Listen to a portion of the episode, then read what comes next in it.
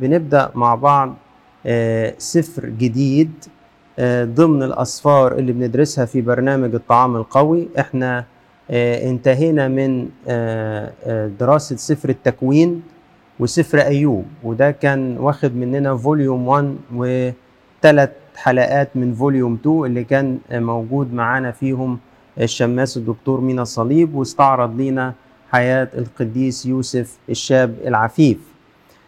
بنهاية المحاضرات بتاعة القديس يوسف بنكون فعلا التقينا بالشعب وهو آه، في أرض مصر. ودي الصورة اللي بيتفتح عليها آه، سفر الخروج. آه، هيكون لينا حلقات آه، كتير في سفر الخروج. والحلقة الأولى بعنوان الكائن يسمع لشعبه. وهنفهم إيه سر التسميات دي وإحنا بنستعرض السفر مع بعض. الكائن آه، آه، يسمع لشعبه. بس لازم يبقى آه، في مقدمة بسيطة عن الموضوع. والحقيقة أنا آه، بعد تفكير قررت ان أجل مقدمة سفر الخروج لآخر محاضراتي. يعني هو الاعتياد آه، دايما نبدأ بالمقدمة.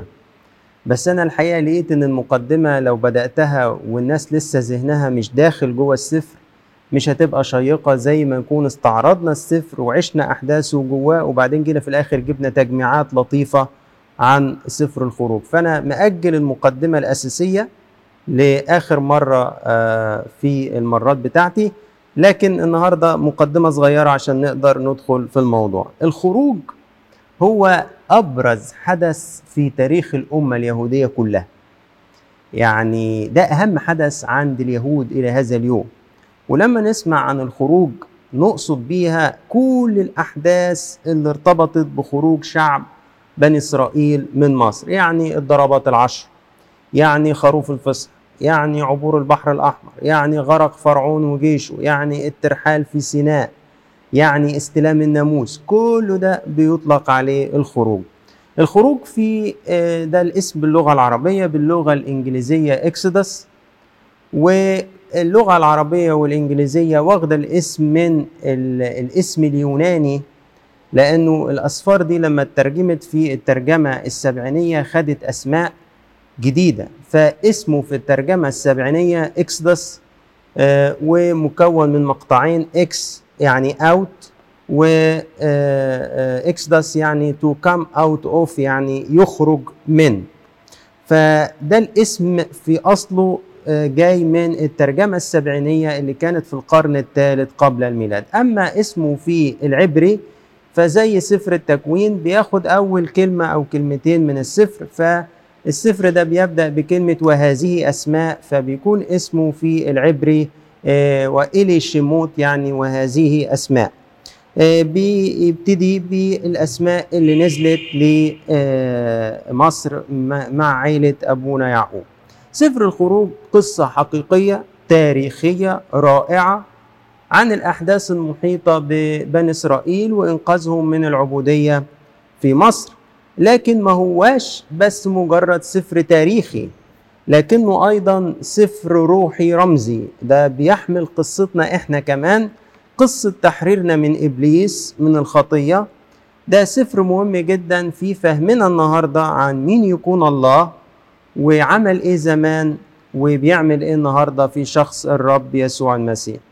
اسم يسوع ممكن ما يكونش موجود ظاهريا في السفر لكن بدراستنا للسفر هنتيقن إنه السفر بيصرخ بهذا الاسم في كل صفحة من صفحاته. فيسوع هو الله المخلص اللي أرسل إلينا ليحررنا من العبودية. مش من مصر ولا من قوة استعمارية أجنبية لكن من إبليس من الخطية. والرب يسوع هو حمل الفصح الحقيقي اللي بدمه أنقذنا من الدينونة وعبر بينا من الموت إلى الحياة ونلنا آه، الحرية الحقيقية. إنجيل يوحنا واحد بيقول لنا الكلمة صار جسدا وحل بيننا أو وخيم بيننا. خيمة الاجتماع اللي بنقرأ عنها في سفر الخروج. ففي وجه يسوع فقط هنقرأ هنقدر إن إحنا نرى مجد الله. عشان كده لو فشلنا إن إحنا نشوف نفسنا في سفر الخروج هنبقى تلامسنا فقط مع السطح من السفر مع الحرف من السفر لكن ما تلمسناش مع الروح مع العمق بتاع هذا السفر. لكن لو قدرنا نوصل قد إيه إحنا موجودين ضمنيا في قصة بني إسرائيل في أرض مصر. آه، في الوقت ده هنقدر نقرأ سفر الخروج بعدسة الإنجيل وهنشوف قد إيه السفر بينبض بالحياة ما هواش مجرد آه، حدث تاريخي قديم.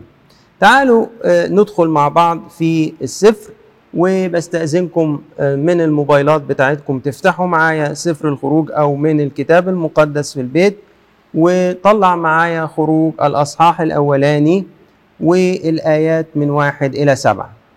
وهذه أسماء بني إسرائيل الذين جاءوا إلى مصر مع يعقوب. جاء كل إنسان وبيته رأوبين وشمعون ولاوي ويهوذا ويساكر وزبولون وبنيامين ودان ونفتالي وجاد وأشير. وكانت جميع نفوس الخارجين من صلب يعقوب سبعين نفسا لكن يوسف كان في مصر ومات يوسف وكل إخوته وجميع ذلك الجيل وأما بنو إسرائيل فأثمروا وتوالدوا ونموا وكثروا كثيرا جدا وامتلأت الأرض منهم. هنا بيربط بياخد من نهاية سفر التكوين وبيربط لي بسفر الخروج. بيقول لي فاكر لما يوسف قال لإخواته روحوا هاتوا أبونا يعقوب وتعالوا وقعدوا ينعموا آه، تحت حكم يوسف في أرض مصر واللي طول. قعد قرابة 80 سنة آه، يوسف آه، رئيس وزراء مصر لمدة 80 سنة. فالشعب بقى إيه عاش في رغد وفي عيشة كويسة وأثمروا وتوالدوا ومات يوسف ومات كل هذا الجيل. ولمدة عشرين سنة تقريبا بعد موت يوسف كانوا آه، في حالة كويسة. هنعرف بعد كده إيه اللي حصل. الحقيقة آه، ممكن أشارككم ببعض التواريخ. آه، طبعا ما هياش تواريخ أكيدة لكن دي بحسب الدراسات اللي موجودة حاليا عن الحقبة اللي عاش فيها يوسف في أرض مصر والزمن المحتمل لخروج بني إسرائيل من أرض مصر. فهذه التواريخ ممكن تكون شيقة بالنسبة للبعض مننا. 1670 قبل الميلاد تولى يوسف رئاسة وزراء مصر وده كان في عهد الهكسوس. الهكسوس دول شعوب أسيوية آه، جت وغزت مصر وحكمت مصر تقريبا ما بين 150 ل 170 سنة. ولأن هم شعوب أسيوية فكان مواتي جدا إن واحد غريب عبراني من آسيا يعتبر برضه من كنعان يولوه رئاسة وزراء مصر. ده سهل إن هم يعطوه هذا المنصب لأن هم بالنسبة لهم أصلا المصريين يعتبروا مش أبناء عمومة ليهم بالعكس هم حاكمينهم بالقوة. فده يعتبر أقرب لهم من المصريين. في 1660 آه، استقرار عيلة يعقوب في أرض جاسان وجاسان دي في شرق الدلتا. في 1646 قبل الميلاد موت يعقوب في مصر ودفنه في كنعان. يعني يعقوب اتهنى إنه عاش مع يوسف في أرض مصر ما يقرب من 14 سنة. 1590 مات يوسف في مصر كان عنده 110 سنة وقضى 80 سنة في الحكم مدة طويلة جدا. آه، يبقى تولى 1670 توفى 1590 دول 80 سنة. بعد ما تنيح يوسف في مصر ب 20 سنة فقط طرد الهكسوس من مصر على يد أحمس واللي أسس الأسرة ال 18 آه، واللي بيطلق عليها المملكة الجديدة في تاريخ مصر القديم. يطلق عليها المملكة الجديدة. ومن هنا التمهيد ده مهم عشان نفهم ليه اتغير المصريين ناحية بني إسرائيل؟ ليه اتغيروا؟ اتغيروا لأن اللي كانوا بيحكموا واللي كبروا يوسف دول كانوا غزاة ومشوا على نظام المصريين أو باسمه فرعون و بس ما هماش دول شع... ما هماش دول عرق مصري من امتداد العائلة الحاكمة أو الأسرات بتاعت مصر.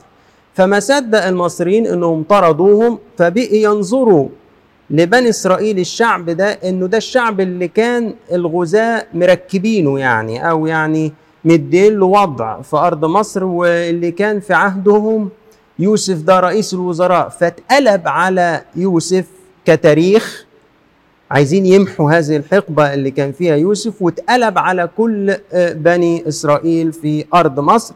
خوفا من أنه دولة يجوا في وقت من الأوقات الهكسوس يحاولوا يرجعوا فيناصروهم الشعب اللي ساكن في أرض جسان لأنه كان بالنسبة لهم دول حكام معيشينهم في راحة. نقرأ مع بعض الآيات من 8 ل 14 واللي بتترجم الشروحات اللي أنا قلتها اللي فاتت. ثم قام ملك جديد على مصر لم يكن يعرف يوسف. الملك الجديد ده ممكن يكون الكتاب يقصد بيه أحمس الأول اللي طرد الهكسوس وكلمة لم يعرف يوسف مش إن هو ما يعرفش يوسف خالص ما سمعش عنه لا يوسف قعد 80 سنة بيحكم رئيس وزراء فبالتأكيد هو معروف جدا ومشهور جدا. لكن يعني عايز أقول لك إيه؟ يعني مش موقره لا يعرف يوسف يعني لا يعتبر يوسف. ومش عايز يوسف يذكر ومش عايز الحقبة دي كلها لأنها بالنسبة له حقبة هزيمة كان بيحكموا حكام غرباء فهو مش عايز السيرة دي عايز يمحو هذا التاريخ. فقال لشعبه هو ذا بنو إسرائيل شعب أكثر وأعظم منا. هلما نحتال لهم لئلا ينموا فيكون إذا حدثت حرب أنهم ينضمون إلى أعدائنا ويحاربوننا ويصعدون من الأرض. فجعلوا عليهم رؤساء تسخير لكي يذلوهم بأثقالهم فبنوا لفرعون مدينتي مخازن في ثوم ورعمسيس ولكن بحسبما أذلوهم هكذا نموا وامتدوا فاختشوا من بني إسرائيل فاستعبد المصريون بني إسرائيل بعنف ومرروا حياتهم بعبودية قاسية في الطين واللبن وفي كل عمل في الحقل كان عملهم الذي عملوه بواسطتهم عنفا. حقيقة من الحاجات الجميلة إنه في رئيس وزراء تاني برضو طول وكان مشهور جدا في عهد تحتمس الثالث وابنه امنحتب الثاني أو امينوفيس الثاني رئيس الوزراء ده اسمه رخماير وليه مقبرة اكتشفت حديثا وعليها جداريات ونقوش فرعونية جميلة. أحد هذه النقوش إزاي كان بيستخدموا العبيد في صناعة الطوب. فالمشهد اللي قدامنا بيصور في جدارية من مقبرة رخماير الوزير أو رئيس الوزراء في عهد تحتمس الثالث وأمينوفيس الثاني ودي الحقبة اللي غالبا بتاعة الاضطهاد والخروج. وبيصور إزاي العبيد دول بيصنعوا الطوب عبر مراحل متعددة. والمسخر ماسك العصاية وبيقول له العصا في يدي فلا تكن متكاسلا. العلامة أوريجينوس بيقول لنا إيه بيعلق إيه بقى؟ آه لازم ياخدنا في حتة روحية. فبيقول كده خد بالك أنت من ساعة ما تعمدت وخرجت من المعمودية واخدت هذه النعم والخلاص العظيم والبركات العظيمة أصبح إبليس هذا الملك الجديد أو الفرعون الجديد بيبص لك بحسد فبيقول هو ذا شعب أكثر وأعظم منا. يعني إبليس كده يبص على المسيحيين وهم خارجين من جرن المعمودية كده ويتغاظ. يشوفنا كده وإحنا طالعين من القداسات متناولين واخدين المسيح جوانا يتغاظ. فيقول هو ذا شعب أكثر وأعظم منا. بيحسدنا. فيقول لك أوعى أوعى ترجع لورا وتحط نفسك تحتيه لأنه هيستعبدك بعبودية قاسية. فيقول لك هذا الملك الآخر ليس هو سوى إبليس. الذي يقول علينا هو ذا شعب أكثر وأعظم منا. يحدث هذا إذا طردنا سهامه النارية بفعل ترس الإيمان ورفضنا محاولاته أن يملك علينا من جديد. فنجعله يقول هو ذا شعب أكثر وأقوى. منا تعالوا نشوف بقى الحيل دي استمرت إزاي من فرعون لآخر وتدابير جديدة بتتاخد كل شوية. في خروج واحد من 15 ل 22 نشوف المؤامرة على قتل الذكور الأطفال. وكلم ملك مصر قابلتي العبرانيات اللتين اسم إحداهما شفرة واسم الأخرى فوعة. وقال حينما تولدان العبرانيات وتنظرانهن على الكراسي إن كان ابنا فاقتلاه وإن كان بنتا فتحيا. بصوا روحوا ولدوهم. لو لقيتوا الطفل اللي نازل المولود ذكر اقتلوه. ولو لقيتوه أنثى خلوها. طب ليه؟ ذكر عشان ما يكبرش ويبقى خطر علينا إنه يمسك سلاح ينضم الأعداء. لكن لو أنثى ليه ما تقتلوهاش خلوها تخدمنا عشان يستمروا في آه، إنهم يخدمونا ونستعبدهم. لكن الكتاب يقول لنا زي ما هم في الأول أذلوهم امتدوا وتكاثروا ربنا موجود في المشهد رغم الألم. فنشوف هنا إنه الله ألقى مخافته في قلب القابلتين فما رضيوش يسمعوا آه كلام فرعون. واستحيوا الأولاد. ففرعون سمع فبعت لهم قال لهم إيه اللي أنتم بتعملوه ده؟ لماذا فعلتما هذا الأمر واستحييتما الأولاد؟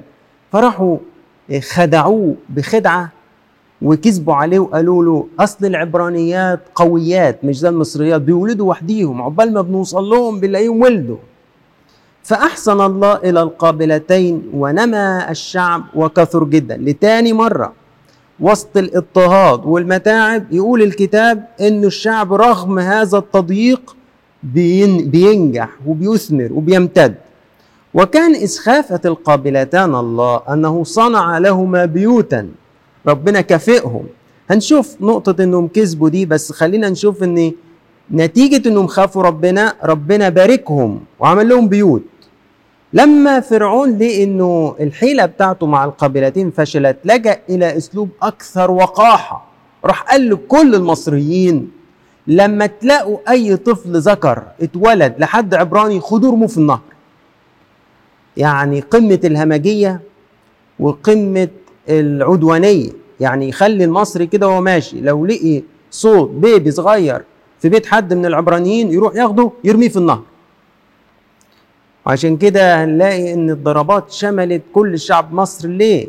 لأنه آه الشعب كله شارك في هذه المظالم.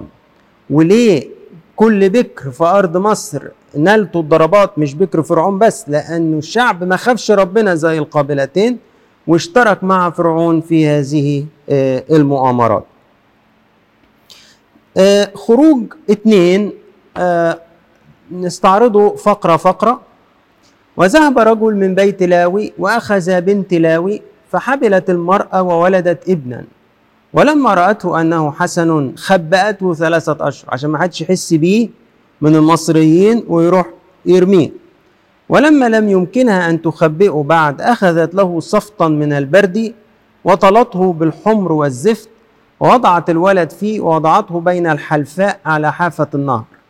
وقفت أخته اللي هي مريم من بعيد لتعرف ماذا يفعل به. فنزلت ابنة فرعون إلى النهر لتغتسل وكانت جواريها ماشيات على جانب النهر.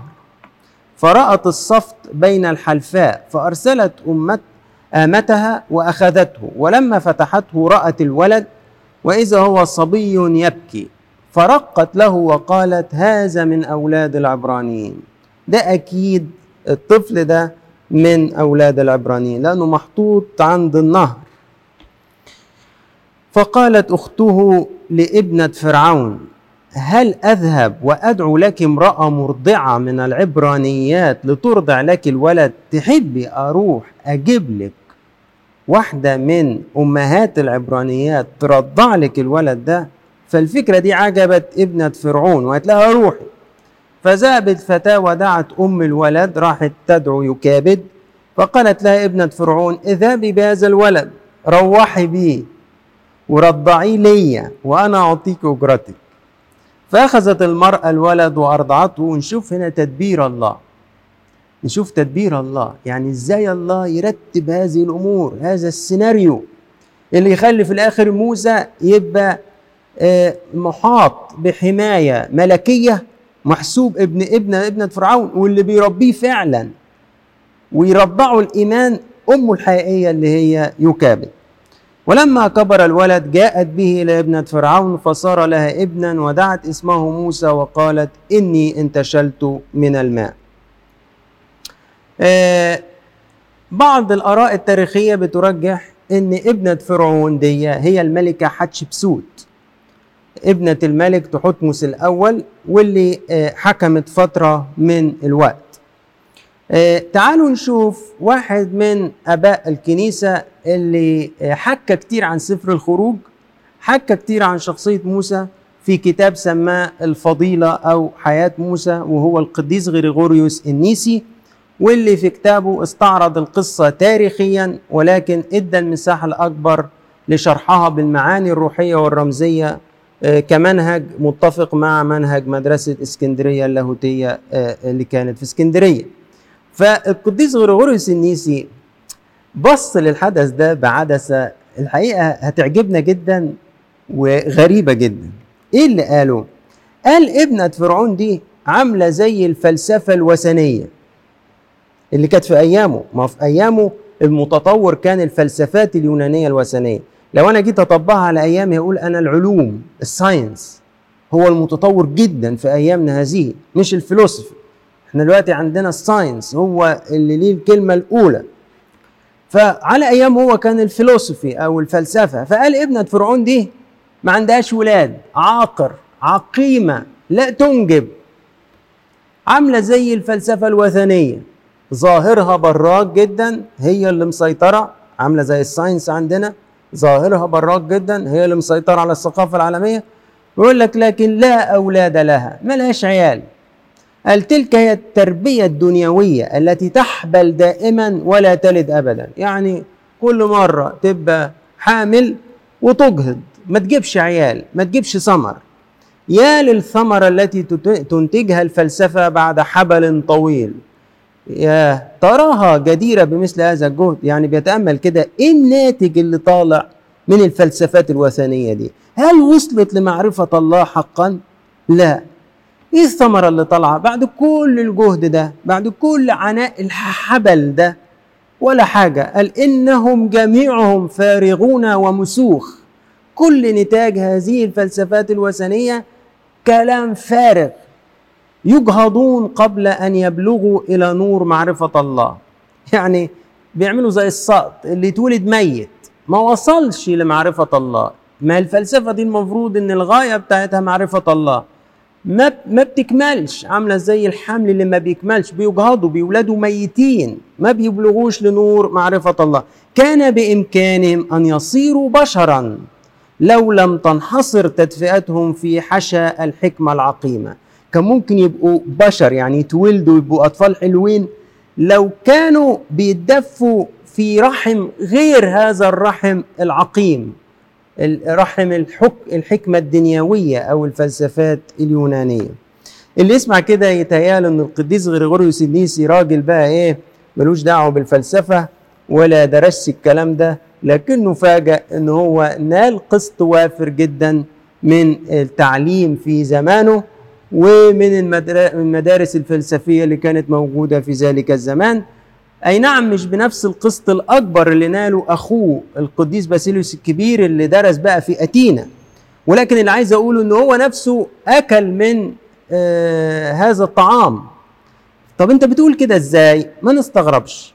هو بنفسه بيفسر بعد كده وبيدينا مفتاح. إحنا نعمل إيه في زماننا الحالي؟ تجاه العلم اللي موجود في هذا الزمان. بنقول كده القديس غريغوريوس النيسي ما أنكرش منافع الفلسفة الوثنية في أيامه وإحنا زيه ما نقدرش ننكر أهمية العلم. وضرورة إن أبناء ربنا واولاد الكنيسة يطلعوا هذه العلوم لأن فيها منفعة فعلا. بس لازم دايما نرجع للأم الأصلية بتاعتنا اللي هي الكنيسة. زي ما موسى رجع لأمه الحقيقية وكان بيرضع منها. فيقول لنا إيه القديس غريغوريوس؟ يقول وهكذا بعدما قاسم موسى أميرة المصريين حياتها بقدر ما استطاع الإفادة من المكاسب التي كانت تقدمها تلك الحياة. استفاد موسى. إيه زي ما بيقول القديس استفانوس في أعمال سبعة تهذب بكل حكمة المصريين. لكن يقول لنا كده ارتد يعني رجع إلى تلك التي كانت أمه بالحقيقة. وحتى في زمان نشأته لدى الأميرة لم يكن في الحقيقة منفصلا عن أمه الحقيقية. فالكتاب يخبرنا أنه كان يغتزي بلبن تلك الأم. وهذا يعلمنا على ما يبدو لي أنه يجب علينا إذا أكببنا على تحصيل الثقافة الدنيوية في مرحلة تنشئتنا أن لا نفطم عن لبن التي غزتنا أي الكنيسة. يعني يا اللي بتدرس يا اللي نفسك تاخد ماجستير ونفسك تاخد دكتوراه ونفسك تقرأ كتب كتير ونفسك تعمل كل ده أرجوك وأنت بتعمله اوعى تنفصل عن الكنيسة. اوعى تبطل تشبع بأسرار الكنيسة وبتعليم الكنيسة وبالحياة التقوية اللي في الكنيسة. لو عملت كده هتقدر تعمل زي موسى هتنتفع من المكاسب بتاعه آه إنك تكون في بيت فرعون أو واحد من اللي بيتعلموا في ثقافة هذا العالم وفي نفس الوقت مش هتفقد الأصالة بتاعتك والروح بتاعتك كواحد من آه شعب الله. وبيقول فهذا اللبن هو الأسرار التي تغذي نفسنا وتنشطها وتهبها طاقات تجعلها ترتفع أكثر فأكثر. أنا عجبني جدا هذا المقطع لأنه عامل زي ما يكون روشتة. إحنا دلوقتي في عصر العلم ما ينفعش ننفصل عن العلم ما ينفعش نقعد جهلاء. قديس غريغوريوس بيدينا روشتة. تعمل إيه؟ إزاي تحصل المنافع والمكاسب من العلم؟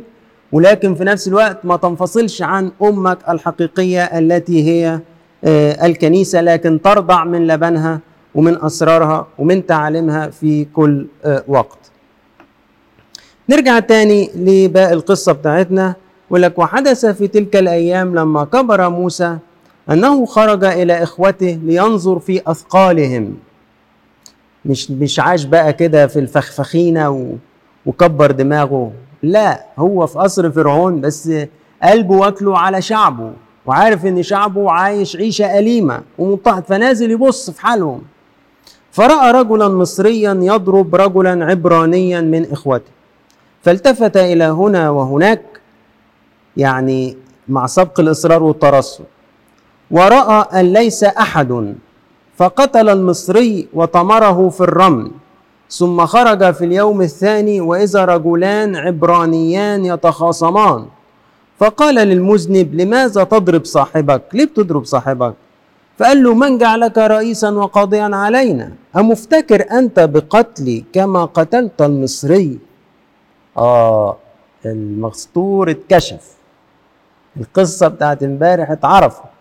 فخاف موسى وقال حقا قد عرف الأمر. فسمع فرعون هذا الأمر فطلب أن يقتل موسى. في الوقت ده بقى ما كانتش ابنة فرعون هي اللي بتحكم ما كانتش حتشبسوت ولكن كان واحد من الأبناء هو تحتمس الثالث اللي لما كان طفل حتشبسوت عملت مكيدة وأبعدته عن العرش لما كبر تخلص منها ورجع يملك. فكان بالنسبة له هو بيعادي موسى لسببين ده اللي اتبنته حتشبسوت عدوته اللي اقصته عن الملك وهو طفل وتخلص منها فده يعني إنجاز التعبير حبيبها. وفي نفس الوقت ده من بني إسرائيل اللي كانوا مواليين للهكسوس واللي كانوا مسيطرين في عهد الهكسوس واللي منهم كان رئيس الوزراء في عهد الهكسوس. وبالتالي أسباب العداء لموسى شديدة أضاف إليها موسى سبب جديد وهو كمان إنه قتل واحد مصري. فتكم بالكلام لما كنا بنحكي لأن هنا في تصرف برضو شبيه. موسى قتل واحد زي القابلتين كذبوا على فرعون ويقول لك ربنا باركهم. هنا ربنا مش باركهم بمعنى إن هو كافئهم على الكذب اللي هم كذبوه. الكذب تصرف أخلاقي مرفوض. لكن بحسب امكانياتهم هم تصرفوا وفقا لإن هم خافوا ربنا. ففي فكر تقي تولد جواهم وهم أنهم خافوا ربنا. ربنا باركهم لأجل هذه لأجل هذه الأفكار التقيه اللي فيها مخافة الله. ولم يباركهم لأنهم كذب. فهنا الكتاب لا يمتدح كذبهم ولكن يمتدح مخافتهم لله. لا ندافع عن كذبهم ولكن ندافع عن تصرفهم بحسب إمكانياتهم و ما أمكنهم أن يفعلوه في ذلك الوقت. ليه بقول الكلمتين دول؟ لأن هنا أمام موقف شبيه وهو إن موسى قتل واحد مصري وقتله مع سبق الإصرار، تصرف آه نجد انه معظم إن لم يكن كل آباء الكنيسة عبروا عليه ولا حس ولا خبر. يعني القديس غريغوريوس النيسي بيفسر الموقف ده تفسير روحي رمزي هقوله لكم دلوقتي. لكن ما بيناقش القضية إزاي موسى يقتل واحد؟ طب أنت قلت إيه يا القديس غريغوريوس النيسي قال ده صورة لصراع داخلي جوه كل واحد مننا. بين إنه بيتشد ناحية الديانات غير الحقيقية والوثنية والهرطقات وبين الديانة الحقيقية اللي نشأ عليها. ففي صراع. وزي الصراع اللي جواه اللي بين العفة والنجاسة وبين العدالة وبين الظلم وبين الاتضاع وبين الكبرياء. وإحنا في النص كموسى لابد أن ننتصر للفضيلة التي نرتبط بها في أصلنا. جميل هذا التفسير الروحي وحقيقي ولكن أين مناقشة القضية وهي إن موسى قتل واحد مصري حقيقة هنا بنجد إنه أباء الكنيسة في ذلك الوقت كانوا بيخوضوا صراع عنيف ومرير أمام الفلسفات الوثنية والديانات الوثنية.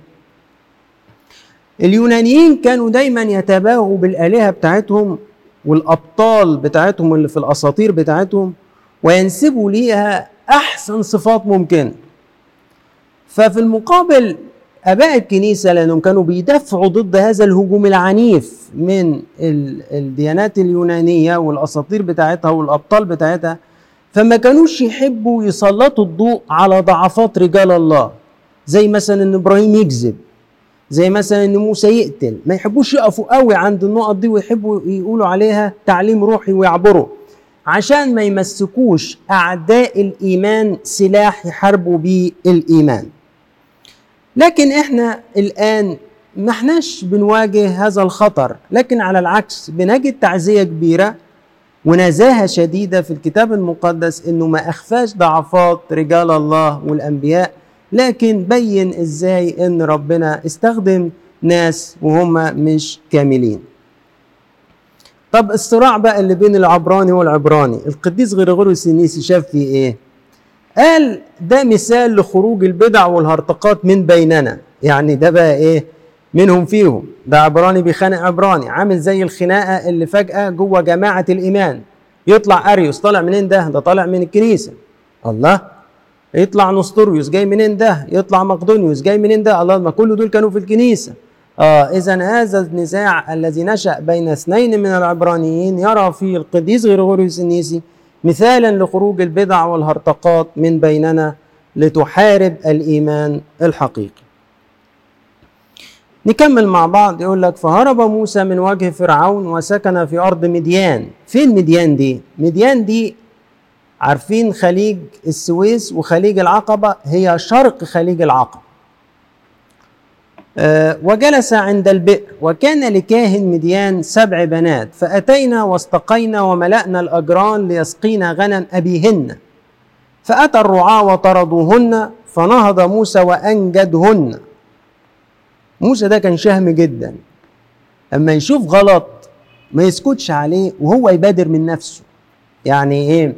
يعني في خناقة بين واحد مصري وواحد عبراني. محدش دعاه. لا راح انجد العبراني. في خناقة بين اتنين عبرانيين. يدخل عايز يحقق الحق زي ما بيقولوا. هو عنده روح المبادرة دي. عنده روح الكفاح دوا فهو هنا برضو ما سكتش. ما انت راجل غريب. مالك انت ومال الرعاة ومال البنات اللي بيسقوا؟ خليك في حالك. لا إزاي؟ بيفتروا على البنات دول أنا هدخل انجدهم. ففعلا طرد الرعاة. فأبوهم استغرب. رعوئيل أبيهن. وهنشوف بعد كده إنه رعوئيل غالبا هو جدهم لأبوهم مش أبوهم. ما بالكن أسرعتن في المجيء اليوم؟ يعني رجعتوا المرة دي بسرعة. فقالوا له رجل مصري. شفتوا؟ خدتوا بالكم من الحتة دي؟ موسى كان في شكله إيه؟ شكل المصريين. لكن في حقيقته كان يحتفظ بهويته كواحد من شعب الله. أنقذنا من أيدي الرعاة واستقى لنا أيضا وسقى الغنم. فقال لبناته وأين هو؟ سبتوه ليه الراجل ده؟ ده لازم نكافئه. هاتوه ياكل معانا. فمن هذا الوقت جه موسى وسكن عند رعوئيل أو يثرون. واللي الكتاب أحيانا يقول عنه انه هو أبوهم وأحيانا يقول إنه أبو أبوهم وأبوهم اسمه حباب. آه فتزوج موسى من صفورة بنت آه رعوئيل أو حفيدته فولدت ابنا فدعا اسمه آه، جرشوم لأنه قال كنت نزيلا في أرض غريبة. وحدث في تلك الأيام الكثيرة أن ملك مصر مات. وتنهد بنو إسرائيل. ده غالبا بقى تحتمس الثالث هو اللي مات وبيبدأ بعديه ابنه أمينوفيس الثاني أو أمنحتب الثاني واللي في عهده بيحدث الخروج. بحسب بعض النظريات العلمية لأنه في نظريات تانية لما نيجي لمقدمة سفر الخروج هنشوف إن بتقول الخروج حصل في عهد الأسرة 19 مش 18 في عهد رمسيس الثاني. وتنهد بنو إسرائيل من العبودية وصرخوا فصعد صراخهم إلى الله من أجل العبودية. فسمع الله أنينهم فتذكر الله ميثاقه مع إبراهيم وإسحاق ويعقوب ونظر الله بني إسرائيل وعلم الله. بنهاية الأصحاح الثاني بنشوف الشعب إزاي بيصرخ لربنا وسط الضغوط العنيفة وإزاي يقول الكتاب إنه نظر الله وسمع الله. وذكر عهده ذكر عهده يعني مش هو كان نسيه يعني جه وقت التحرك جه وقت الأكشن. حان الوقت ليتقابل الله مع موسى.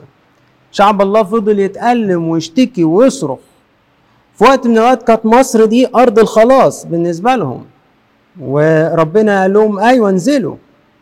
اليوم هم محتاجين خلاص من أرض الخلاص. وبعض المفسرين يقولوا لولا أن الله سمح بتضييق على شعبه في أرض مصر ما كانوش يحبوا يخرجوا وما كانوش هيكونوا أمة وشعب. فربنا سمح إن هم يضغطوا في أرض مصر عشان يبقوا عايزين يخرجوا من هذه الحياة. الكتاب المقدس مش متغافل عن حقيقة وجود الألم والظلم والاضطهاد حتى لأناس الله أو بالأكثر لأناس الله. لأن إحنا عايشين في عالم ساقط مع بشر ساقطين وربنا ما وعدناش إن إحنا نكون في معزل عن العالم. إحنا في سفر الخروج بنتقابل مع هذه الحقيقة مرة جديدة. بس مش بس بنتقابل مع الألم زي ما شفناه في حياة أيوب ولا في حياة يوسف. بنتقابل برضو مع الله اللي بيسمع صراخ المتألمين ويستجيب. العالم بتاعنا فيه أكتر من 8 مليار نسمة. يعني تحسوا دوشة جدا. ومع هذا الله لا زال يسمع لا زال ينصت إلى المظلومين ويسمع صرخات الشخصية لكل متألم ويتفاعل معه. عشان كده بيحدث حدث عجيب عظيم جدا على مدار الدهور لا زال يذكر وهو لقاء الله مع موسى في العليقة المشتعلة. افتحوا معايا خروج ثلاثة من واحد لستة. وأما موسى فكان يرعى غنم يثرون حميه كاهن مديان. فساق الغنم إلى وراء البرية وجاء إلى جبل الله حريب الحقيقة بحسب الآراء اللي بتقول جبل الله حريب ده اللي هو في جنوب جزيرة سيناء ده مكان بعيد جدا عن مديان. ده مش مش الوضع الطبيعي إن موسى يرعى غنم وهو في مديان يفضل ينزل ينزل ينزل لجنوب سيناء. لو هو ده المكان بتاع جبل الله فعلا حريب حسب التقليد. ولكن ده معناه إن هو زي واحد راح ياخد خلوة طويلة جدا. فسافر يعني سافر سفر كده. وكأن هذا الموضع يحمل إليه أمر معين. عشان كده زي واحد بيحج لهذا المكان. وظهر له ملاك الرب بلهيب نار من وسط عليقة. ونظر وإذا العليقة تتوقد بالنار والعليقة لم تكن تحترق. فقال موسى أميل الآن لأنظر هذا المنظر العظيم. لماذا لا تحترق العليقة؟ فلما رأى الرب أنه مال لينظر ناداه الله من وسط العليقة. في الأول كان بيقول ملاك الرب دلوقتي بيقول الله. موسى موسى فقال ها أنا ذا؟ فقال لا تقترب إلى هنا اخلع حذاءك من رجليك. لأن الموضع الذي أنت واقف عليه أرض مقدسة. ثم قال أنا إله أبيك إله إبراهيم إله إسحاق إله يعقوب. فغطى موسى وجهه لأنه خاف أن ينظر إلى الله. طبعا هذه الرؤيا يعني عليها كمية شروحات رائعة جدا قديما وحديثا. أنا هكتفي أني أستعرض من التفاسير القديمة للقديس كيرلس الكبير والقديس غريغوريوس النيسي ومن الدراسات الحديثة للعالم اليهودي الأصل المتنصر ألفريد إدرزهايم قديس كيرلس الكبير والعليقة في كتابه السجود بالعبادة بالروح والحق بيقول دي بتشير لأمة إسرائيل من زاويتين. العليقة قبل ما نفكر على طول ونجري لأن هي العذراء. تعالوا نشوف الآباء كانوا بيشوفوا فيها إيه؟ قبل النزاع بتاع النسطورية. كانوا بيشوفوا فيها أمة إسرائيل من زاويتين. زاوية إن هي عاملة زي الشجرة البرية. ما هو دي العوسج شجرة شوك ليس بها ثمار. رغم إنها اقتبلت الناموس بترتيب ملائكة كان يجب أن يصير لها نورا يضيئها لكنها كانت كتلك العليقة التي رغم اشتعال النار فيها لم تتأثر. يعني بيرى فيها نموذج للأمة اليهودية عاملة زي الشجرة الشوكية الغير مثمره رغم إنها اقتبلت الناموس بترتيب ملائكة كان المفروض تنور لكن فضلت كما هي لم تتأثر. ولكن شاف فيها من زاوية أخرى أمة إسرائيل في صمودها أمام غضب فرعون المتقد كنار. يعني النار دي شاف فيها اضطهاد فرعون المرير وغضبه ومع كده صمدت هذه الشجرة أمام غضب فرعون. أما بقى في كتابه المسيح واحد بيبتدي بقى يشوف فيها نموذج لسر التجسد. بيقول كده مش الشجرة دي لا تتوافق مع النار؟ إزاي اذا استحملت طبيعتها الضعيفة طبيعة النار القوية؟ كما قلت كان هذا المشهد صورة للسر الذي أظهر كيف أن طبيعة الكلمة الإلهية يعني يعني زي الشجرة تحملت زي الطبيعة البشرية تحملت الطبيعة الإلهية. ولا يبدو هذا أمرا مستحيلا من مثال العليق. أما إذا جئنا للقديس غريغوريوس النيسي فجاب فيها بشرح آخر سر التجسد بس بطريقة تانية. إزاي؟ قال كده إحنا بنقول عن الله إنه الحق وإنه النور. أيوة أنا هو النور العالم أنا هو الطريق والحق والحياة. فقال تمام. النور هنا جاي منين؟ جاي من عليقة من شجرة الله يعني من من طبيعة ضعيفة قال آه قال ما ده إشارة لسر التجسد. النور ده لو اعتبرناه إشارة لله. النور ده جاي منين؟ هل جاي من أحد النيرات العظيمة في السماء؟ لا ده جاي من عليقه أرضية. الإشارة إلى إنه هيأتي النور في هذه الطبيعة البشرية. يعني هنعاين اللاهوت في الطبيعة البشرية.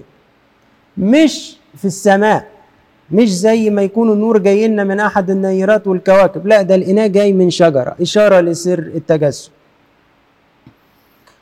آه شاف حاجة تانية إنه عدم تأثر الشجرة بالنار يعني ما اتحرقتش اشاره إشارة إلى إنه ولادة العذراء للمسيح لم آه تضر ببتوليتها ده القديس غريغوريوس النيس إذا جينا للعالم اليهودي الألماني المتنصر ألفريد أدرزهايم في القرن التسعة عشر بيشوف أنه النار والعليقة مثال دائم لعلاقة الرب بالكنيسة.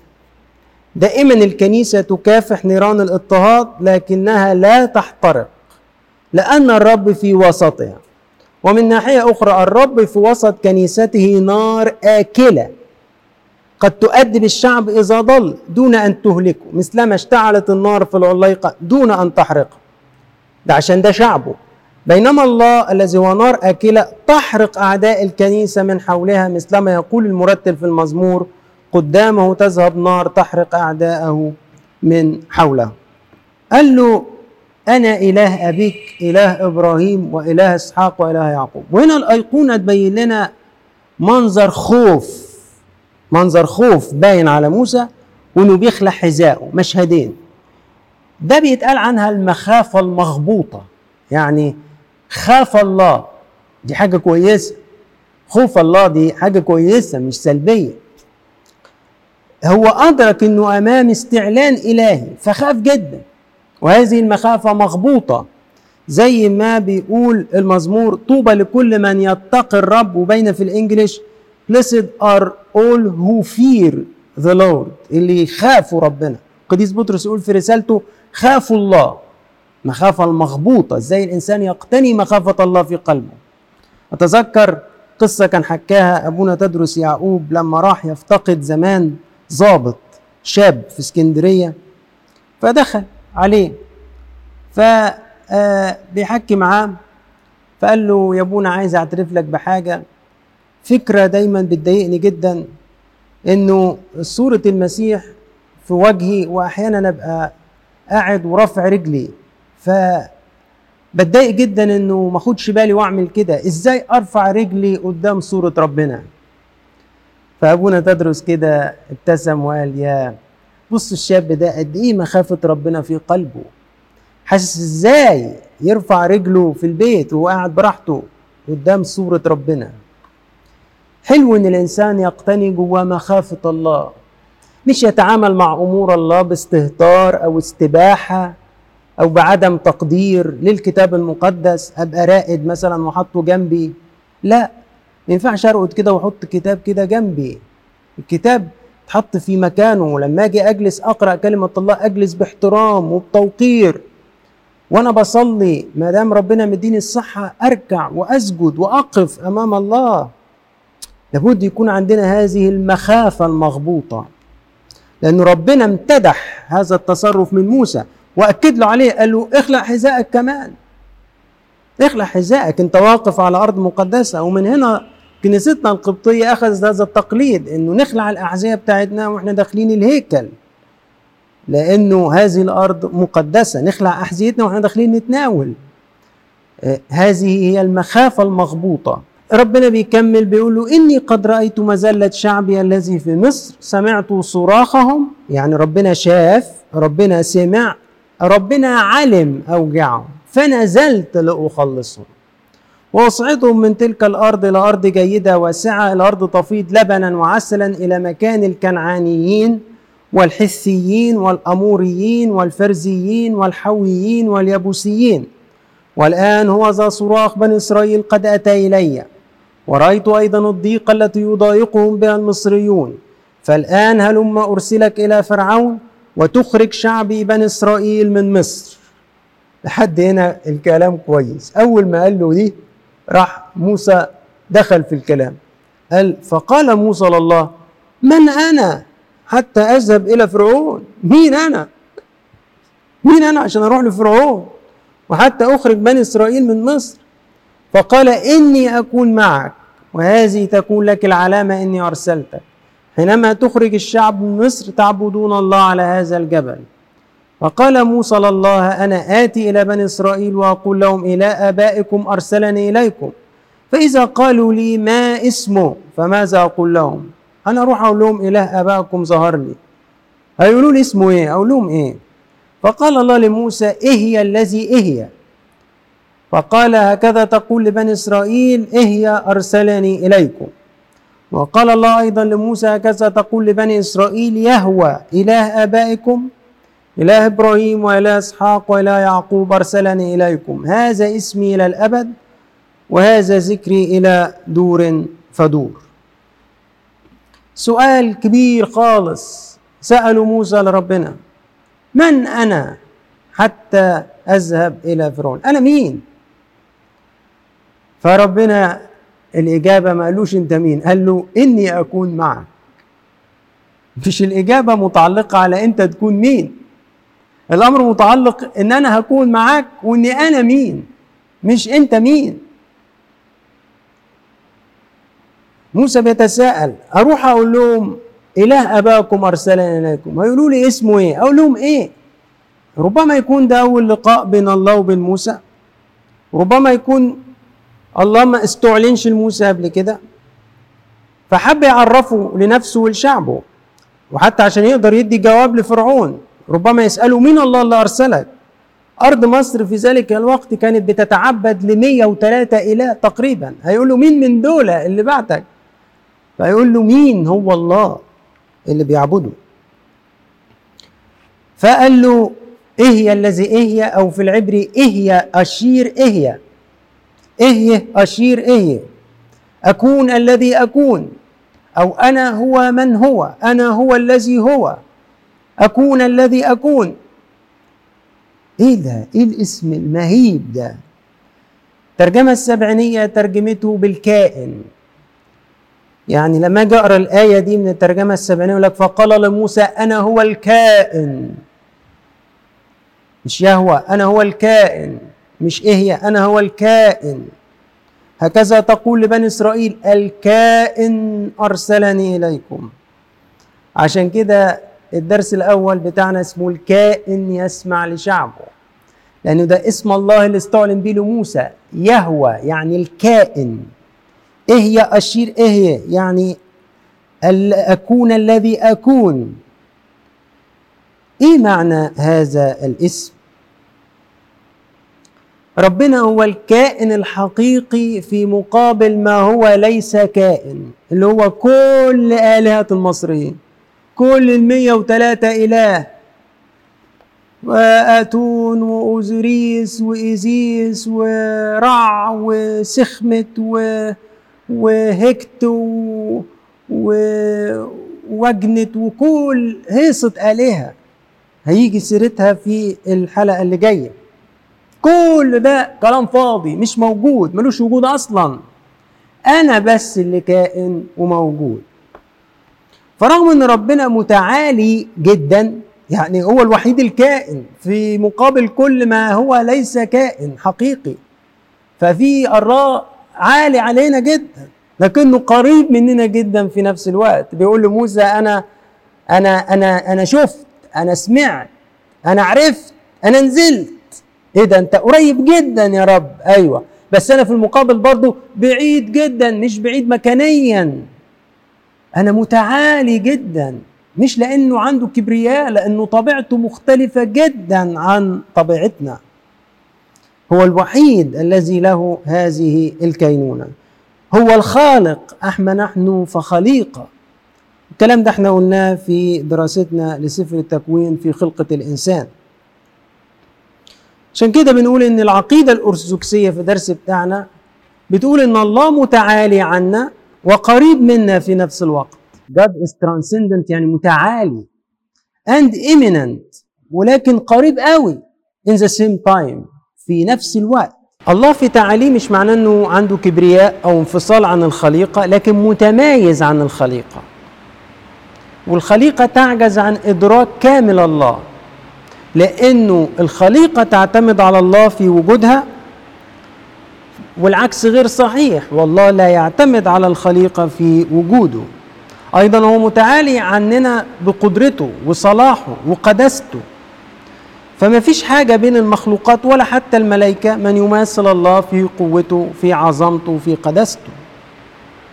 الكاتب جورج تيريل بيقول مقولة جميلة. بيقول إن الطفل حديث الولادة بيعرف عن الكون وطرقه قدر ما يعرف أحكامنا عن سبل الله الذي تمتد سيطرته فوق السماوات والأرض وفوق الزمان والأبدية. هات طفل حديث الولادة؟ وقدر كده إيه اللي يعرفه عن الكون وطرق الكون؟ ستجد إنه اللي يعرفه هو أكتر من اللي يعرفه أحكم واحد فينا عن سبل الله. وده بسبب إن الله متعالي جدا عنا. أباء الكنيسة بيصروا إن إله يمكن إدراكه ليس الها بل وثنا شكلناه على مستوى إدراكنا واذهاننا إدراكه بمعنى احتوائه بالكامل. لكن إحنا لازم طبعا لينا إمكانية للشركة مع الله لمعرفة الله للاتحاد به مش لإدراكه وفحصه. ومع هذا نجد إن الله لم يحبذ أن يظل منفصلا عن البشرية أو إن يحسب تعاليه انه انفصال عشان كده خلقنا على صورته ومثاله عشان كده نزل وتجسد وافتدانا. فعشان كده هو قريب منا في في نفس الوقت. هو ايمننت هو ادانا وسيلة بسر التجسد أن نكون في شركة معه وأيضا بالروح القدس.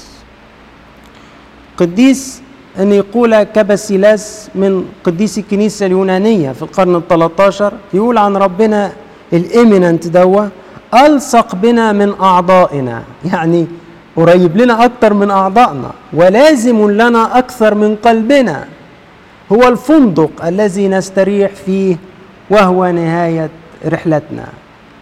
كلمات جميلة للقديس نيكولا كاباسيلاس. هو الفندق الذي نستريح فيه هو نهاية رحلتنا. ألصق بنا من أعضائنا.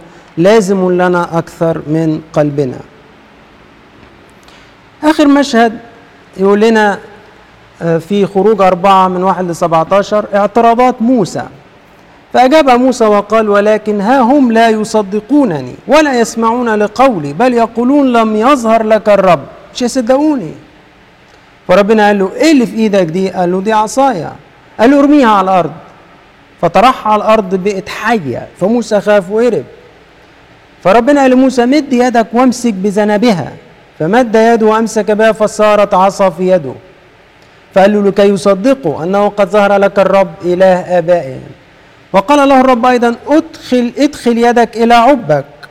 فأدخل يده في عب ثم أخرجها وإذا يده برصاء مثل السلك ثم قال له رد يدك إلى عبك. فرد يده إلى عبه ثم أخرجها من عبه فعادت مثل جسده. فيكون إذ لم يصدقوك ولم يسمعوا لصوت الآية الأولى أنهم يصدقون صوت الآية الأخيرة. ويكون إذ لم يصدقوا هاتين الآيتين ولم يسمعوا لقولك أنك تأخذ من ماء النهر وتسكب على اليابسة فيصير الماء الذي تأخذه من النهر دما على اليابسة. فراح موسى قال لربنا بعد كل هذه العلامات. استمع أيها السيد لست أنا صاحب كلام منذ أمس ولا أول من أمس ولا حين كلمت عبدك بل أنا ثقيل الفم واللسان. غريب أوي الكلام ده. ده موسى إستفانوس يقول تهذب بكل حكمة المصريين يقول لربنا أنا لا أنا مش بتاع كلام ولا أعرف في الكلام لا امبارح ولا أول امبارح. ده أنا ثقيل الفم واللسان. وراح ربنا قال له من صنع للإنسان فمن؟ من يصنع أخرس أو أصم وبصيرا أو أعمى؟ أما هو أنا الرب؟ اذهب وأنا أكون مع فمك وأعلمك ما تتكلم به. فقال استمع أيها السيد ارسل بيد من ترسل. هذا مصر بقى. أنا مش رايح أنا مش رايح. فحمي غضب الرب على موسى وقال أليس هارون اللاوي أخاك؟ أنا أعلم أنه هو يتكلم. وهو أيضا خارج لاستقبالك فحينما يراك يفرح بقلبه فتكلمه وتضع الكلمات في فمه وأنا أكون مع فمك ومع فمي وأعلمكما ماذا تصنعان. وهو يكلم الشعب عنك وهو يكون لك فما وأنت تكون له إلها. وتأخذ في يدك هذه العصا. ركزوا بقى في الآية دي لأن عليها شغل كبير الفترة اللي جاية. وتأخذ في يدك هذه العصا التي تصنع بها الآيات. هي الجزء ده رائع جدا وحي جدا. في لقاء موسى الرائع بربنا في العلايقة المشتعلة بنشوف شوية تردد موسى مرة عن تواضع ومرة عن صغر نفس ومرة بتركيز نظره على ذاته. بس المشهد ده والكلام ده بيحمل لينا إحنا رجاء عظيم. لما ربنا دعا موسى لهذه المهمة ما كانش بيبحث عن شخص كامل. لكن كان بيبحث عن شخص هيعتمد عليه في هذه المهمة شخص يخضع لربنا ويطيعه في إيمان زي موسى. إحنا ممكن نشعر إن إحنا غير مؤهلين ولا نصلح إن ربنا يستخدمنا. ونقعد نقول لنفسنا مين إحنا حتى إن إحنا نخدم الله؟ مين هيلتفت لكلماتنا أو يعيرها اهتمام؟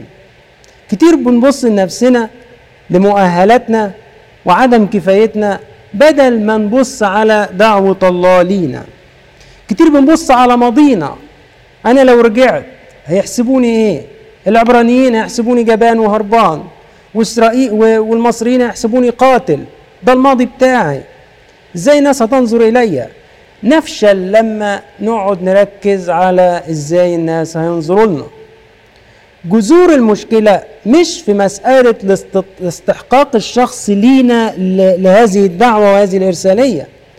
الأمر يتعلق مش باستحقاقنا أو بقدراتنا بل بمدى إتاحتنا لله. إلى أي مدى إحنا متاحين لربنا؟ إلى أي مدى إحنا حاطين نفسنا تحت تصرف الله؟ ربنا إدى علامات ويرد بيها على مخاوف موسى لكن كان أكتر اعتراض عند موسى غريب. هو لما قال له أنا مش بتاع كلام وأنا ما أعرفش أتكلم. لأنه سفر الأعمال يقول فتهذب موسى بكل حكمة المصريين وكان مقتدرا في الأقوال والأفعال. بيقول كده سفر الأعمال. طب الله موسى لما قال كده عن نفسه هل كان بيكذب؟ هل كان بيتحجج؟ إزاي نقدر نفهم كلام موسى؟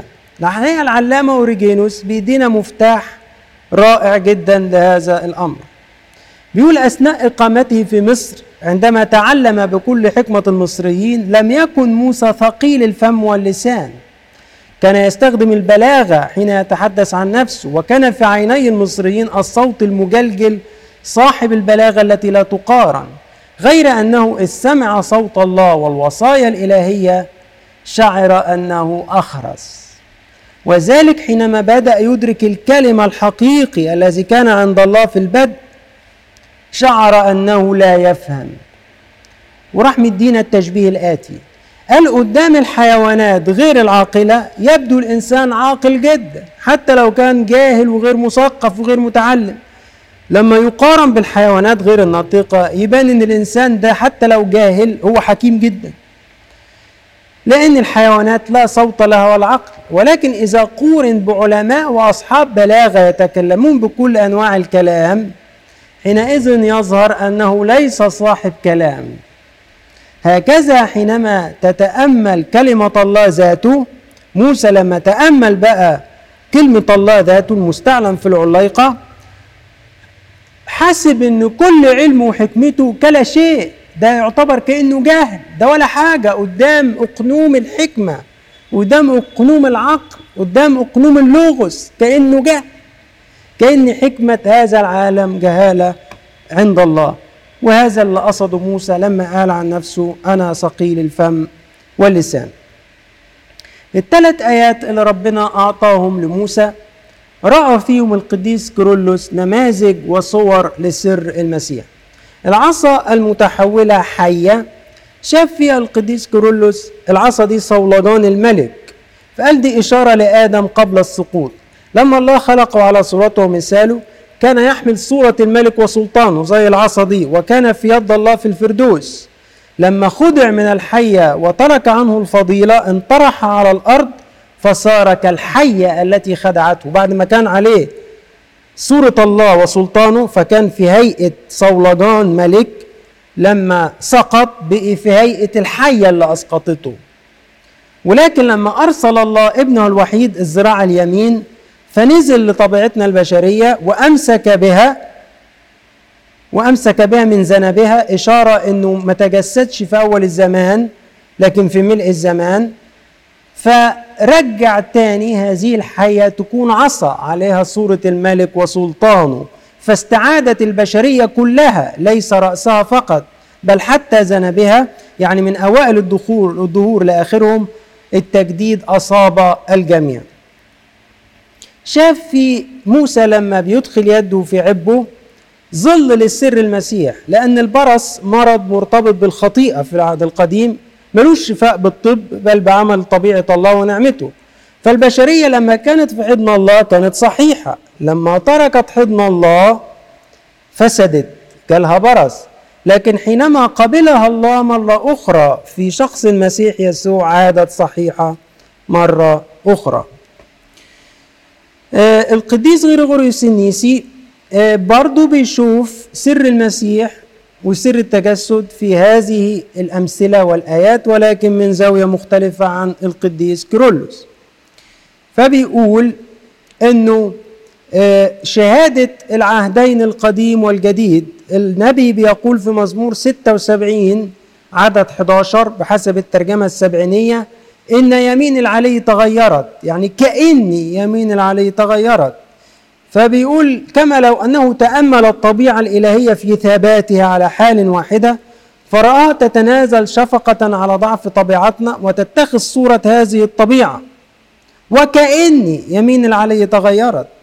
وكما أن يد موسى تتلون بلون ليس طبيعيا لها عندما يخرجها من جيب ثوبه ويعود إلى إليها لونها الطبيعي عندما يردها إلى جيبه. هكذا ابن الله يمين العلي الذي هو في حضن الآب لما خرج من حضن الآب ليتجلى لنا أخذ صورتنا. وبعدما شفى أسقامنا ورد في ورد في ورد في ذات حضنه يده التي كانت فيما بيننا والتي اتخذت لوننا لم تصبح طبيعته قابلة للتحول بخلاف طبيعتنا الخاضعة للتغير والقابلة للتحول. يعني شاف فيها القديس غريغوريوس النيسي أيضا مثال وشرح لسر التجسد. أه هختم بتوضيح نقطة تخص اسم الله اللي ورد في هذا الإصحاح. إيه هي أشير إيه هي؟ أو الكائن. أو أنا هو. أنا أكون الذي أكون أنا هو من هو أو أنا هو الذي هو.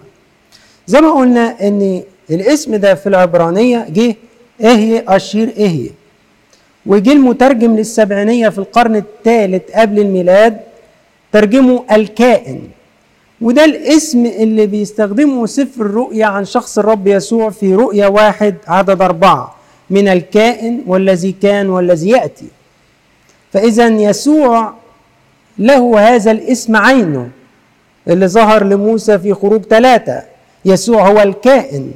يسوع هو إهي أشير إهي. يسوع هو أنا هو الذي هو. وعشان كده الرب يسوع في العهد الجديد في إنجيل القديس مرقس في إنجيل القديس يوحنا عبر كثيرا جدا عن نفسه بلقب أنا هو. إيه أشير إيه أو هو أون الكائن باللغة اليونانية هو أون. في إنجيل يوحنا تسع مرات الرب يسوع يدعو نفسه أشياء وفي كل مرة يبدأ بالتعبير أنا هو وده اسم الله المكافئ ليهوى. لأنه بداية من الترجمة السبعينية في القرن الثالث قبل الميلاد اليهود كانوا بيخافوا يستخدموا اسم يهوى. فاستخدموا مكانه اسم أدوناي اللي هو بيترجم الرب The Lord أو Κύριος في اليوناني. وبقى يحطوا قدامها كلمة أنا هو يعني أنا هو أدوناي أو أنا هو. دي التعبيرات اللي تعبر عن يهوى. فجه الرب يسوع في العهد الجديد وقال أنا هو خبز الحياة أنا هو نور العالم أنا هو باب الخراف أنا هو الراعي الصالح أنا هو القيامة والحياة أنا هو الطريق والحق والحياة أنا هو الكرمة الحقيقية. هتلاقي في بعض الأوقات العرب يسقط كلمة هو فتبان أنا الكرمة الحقيقية. هي أصلا في اليوناني أنا هو الكرمة الحقيقية. إيجو إيمي يعني أنا الكائن الكرمة الحقيقية أنا الكائن خبز الحياة أنا الكائن نور العالم. عشان كده في التقليد الأرثوذكسي البيزنطي الهالة بتاعة الرب يسوع في الأيقونات عليها ثلاث حروف يوناني هي هو أون الكائن. وفي صلاة الصلح في القداس الغريغوري وفي في القداس الباسيلي نقول عن ربنا أيها الكائن قبل كل الدهور والدائم الأبد أيها الكائن الذي كان هو أون اسم يسوع وهو يهوى في العهد القديم. هختم بتعليق رائع للقديس أغسطينوس على اسم يهوى أو الكائن. بيقول كده كما لو كان هو وحده الكائن الذي له وحده وجود قال الله أنا الكائن. وأيضا هكذا تقول لبني إسرائيل الذي هو كائن أرسلني إليكم. لم يقل الرب الإله القدير الرحيم العادل. تلك الأسماء التي إن كان قد قالها فهي حق بكل تأكيد. يعني لو ربنا قال لموسى أنا القدير أنا الرحيم أنا العادل كله ده صح؟ بس هو قال له حاجة أعظم من كده. لكنه ارتفع إلى ما هو أعلى من كل ما يمكن أن يسمى به الله أو يدعى. أجاب بأنه ينبغي أن يدعى الكينونة ذاتها. وكأن هذا هو اسمه الأول لذا قال هكذا تقول لهم إيه هي أي الكائن أرسلني إليكم؟ لأن كينونته إذا قيست بها سائر المخلوقات تحسب كأنها بلا وجود فهي كائنة فقط لأنها وجدت به. ولا يمكن أن يقاس وجودها بجواره وجوده. ولكن إذا قورنت به فليس لها وجود لأن الوجود الحقيقي يلزم أن لا يعتريه تغيير وهذا ما يتصف به هو وحده. ولإلهنا كل مجد وكرامة في كنيسته إلى الأبد. آمين.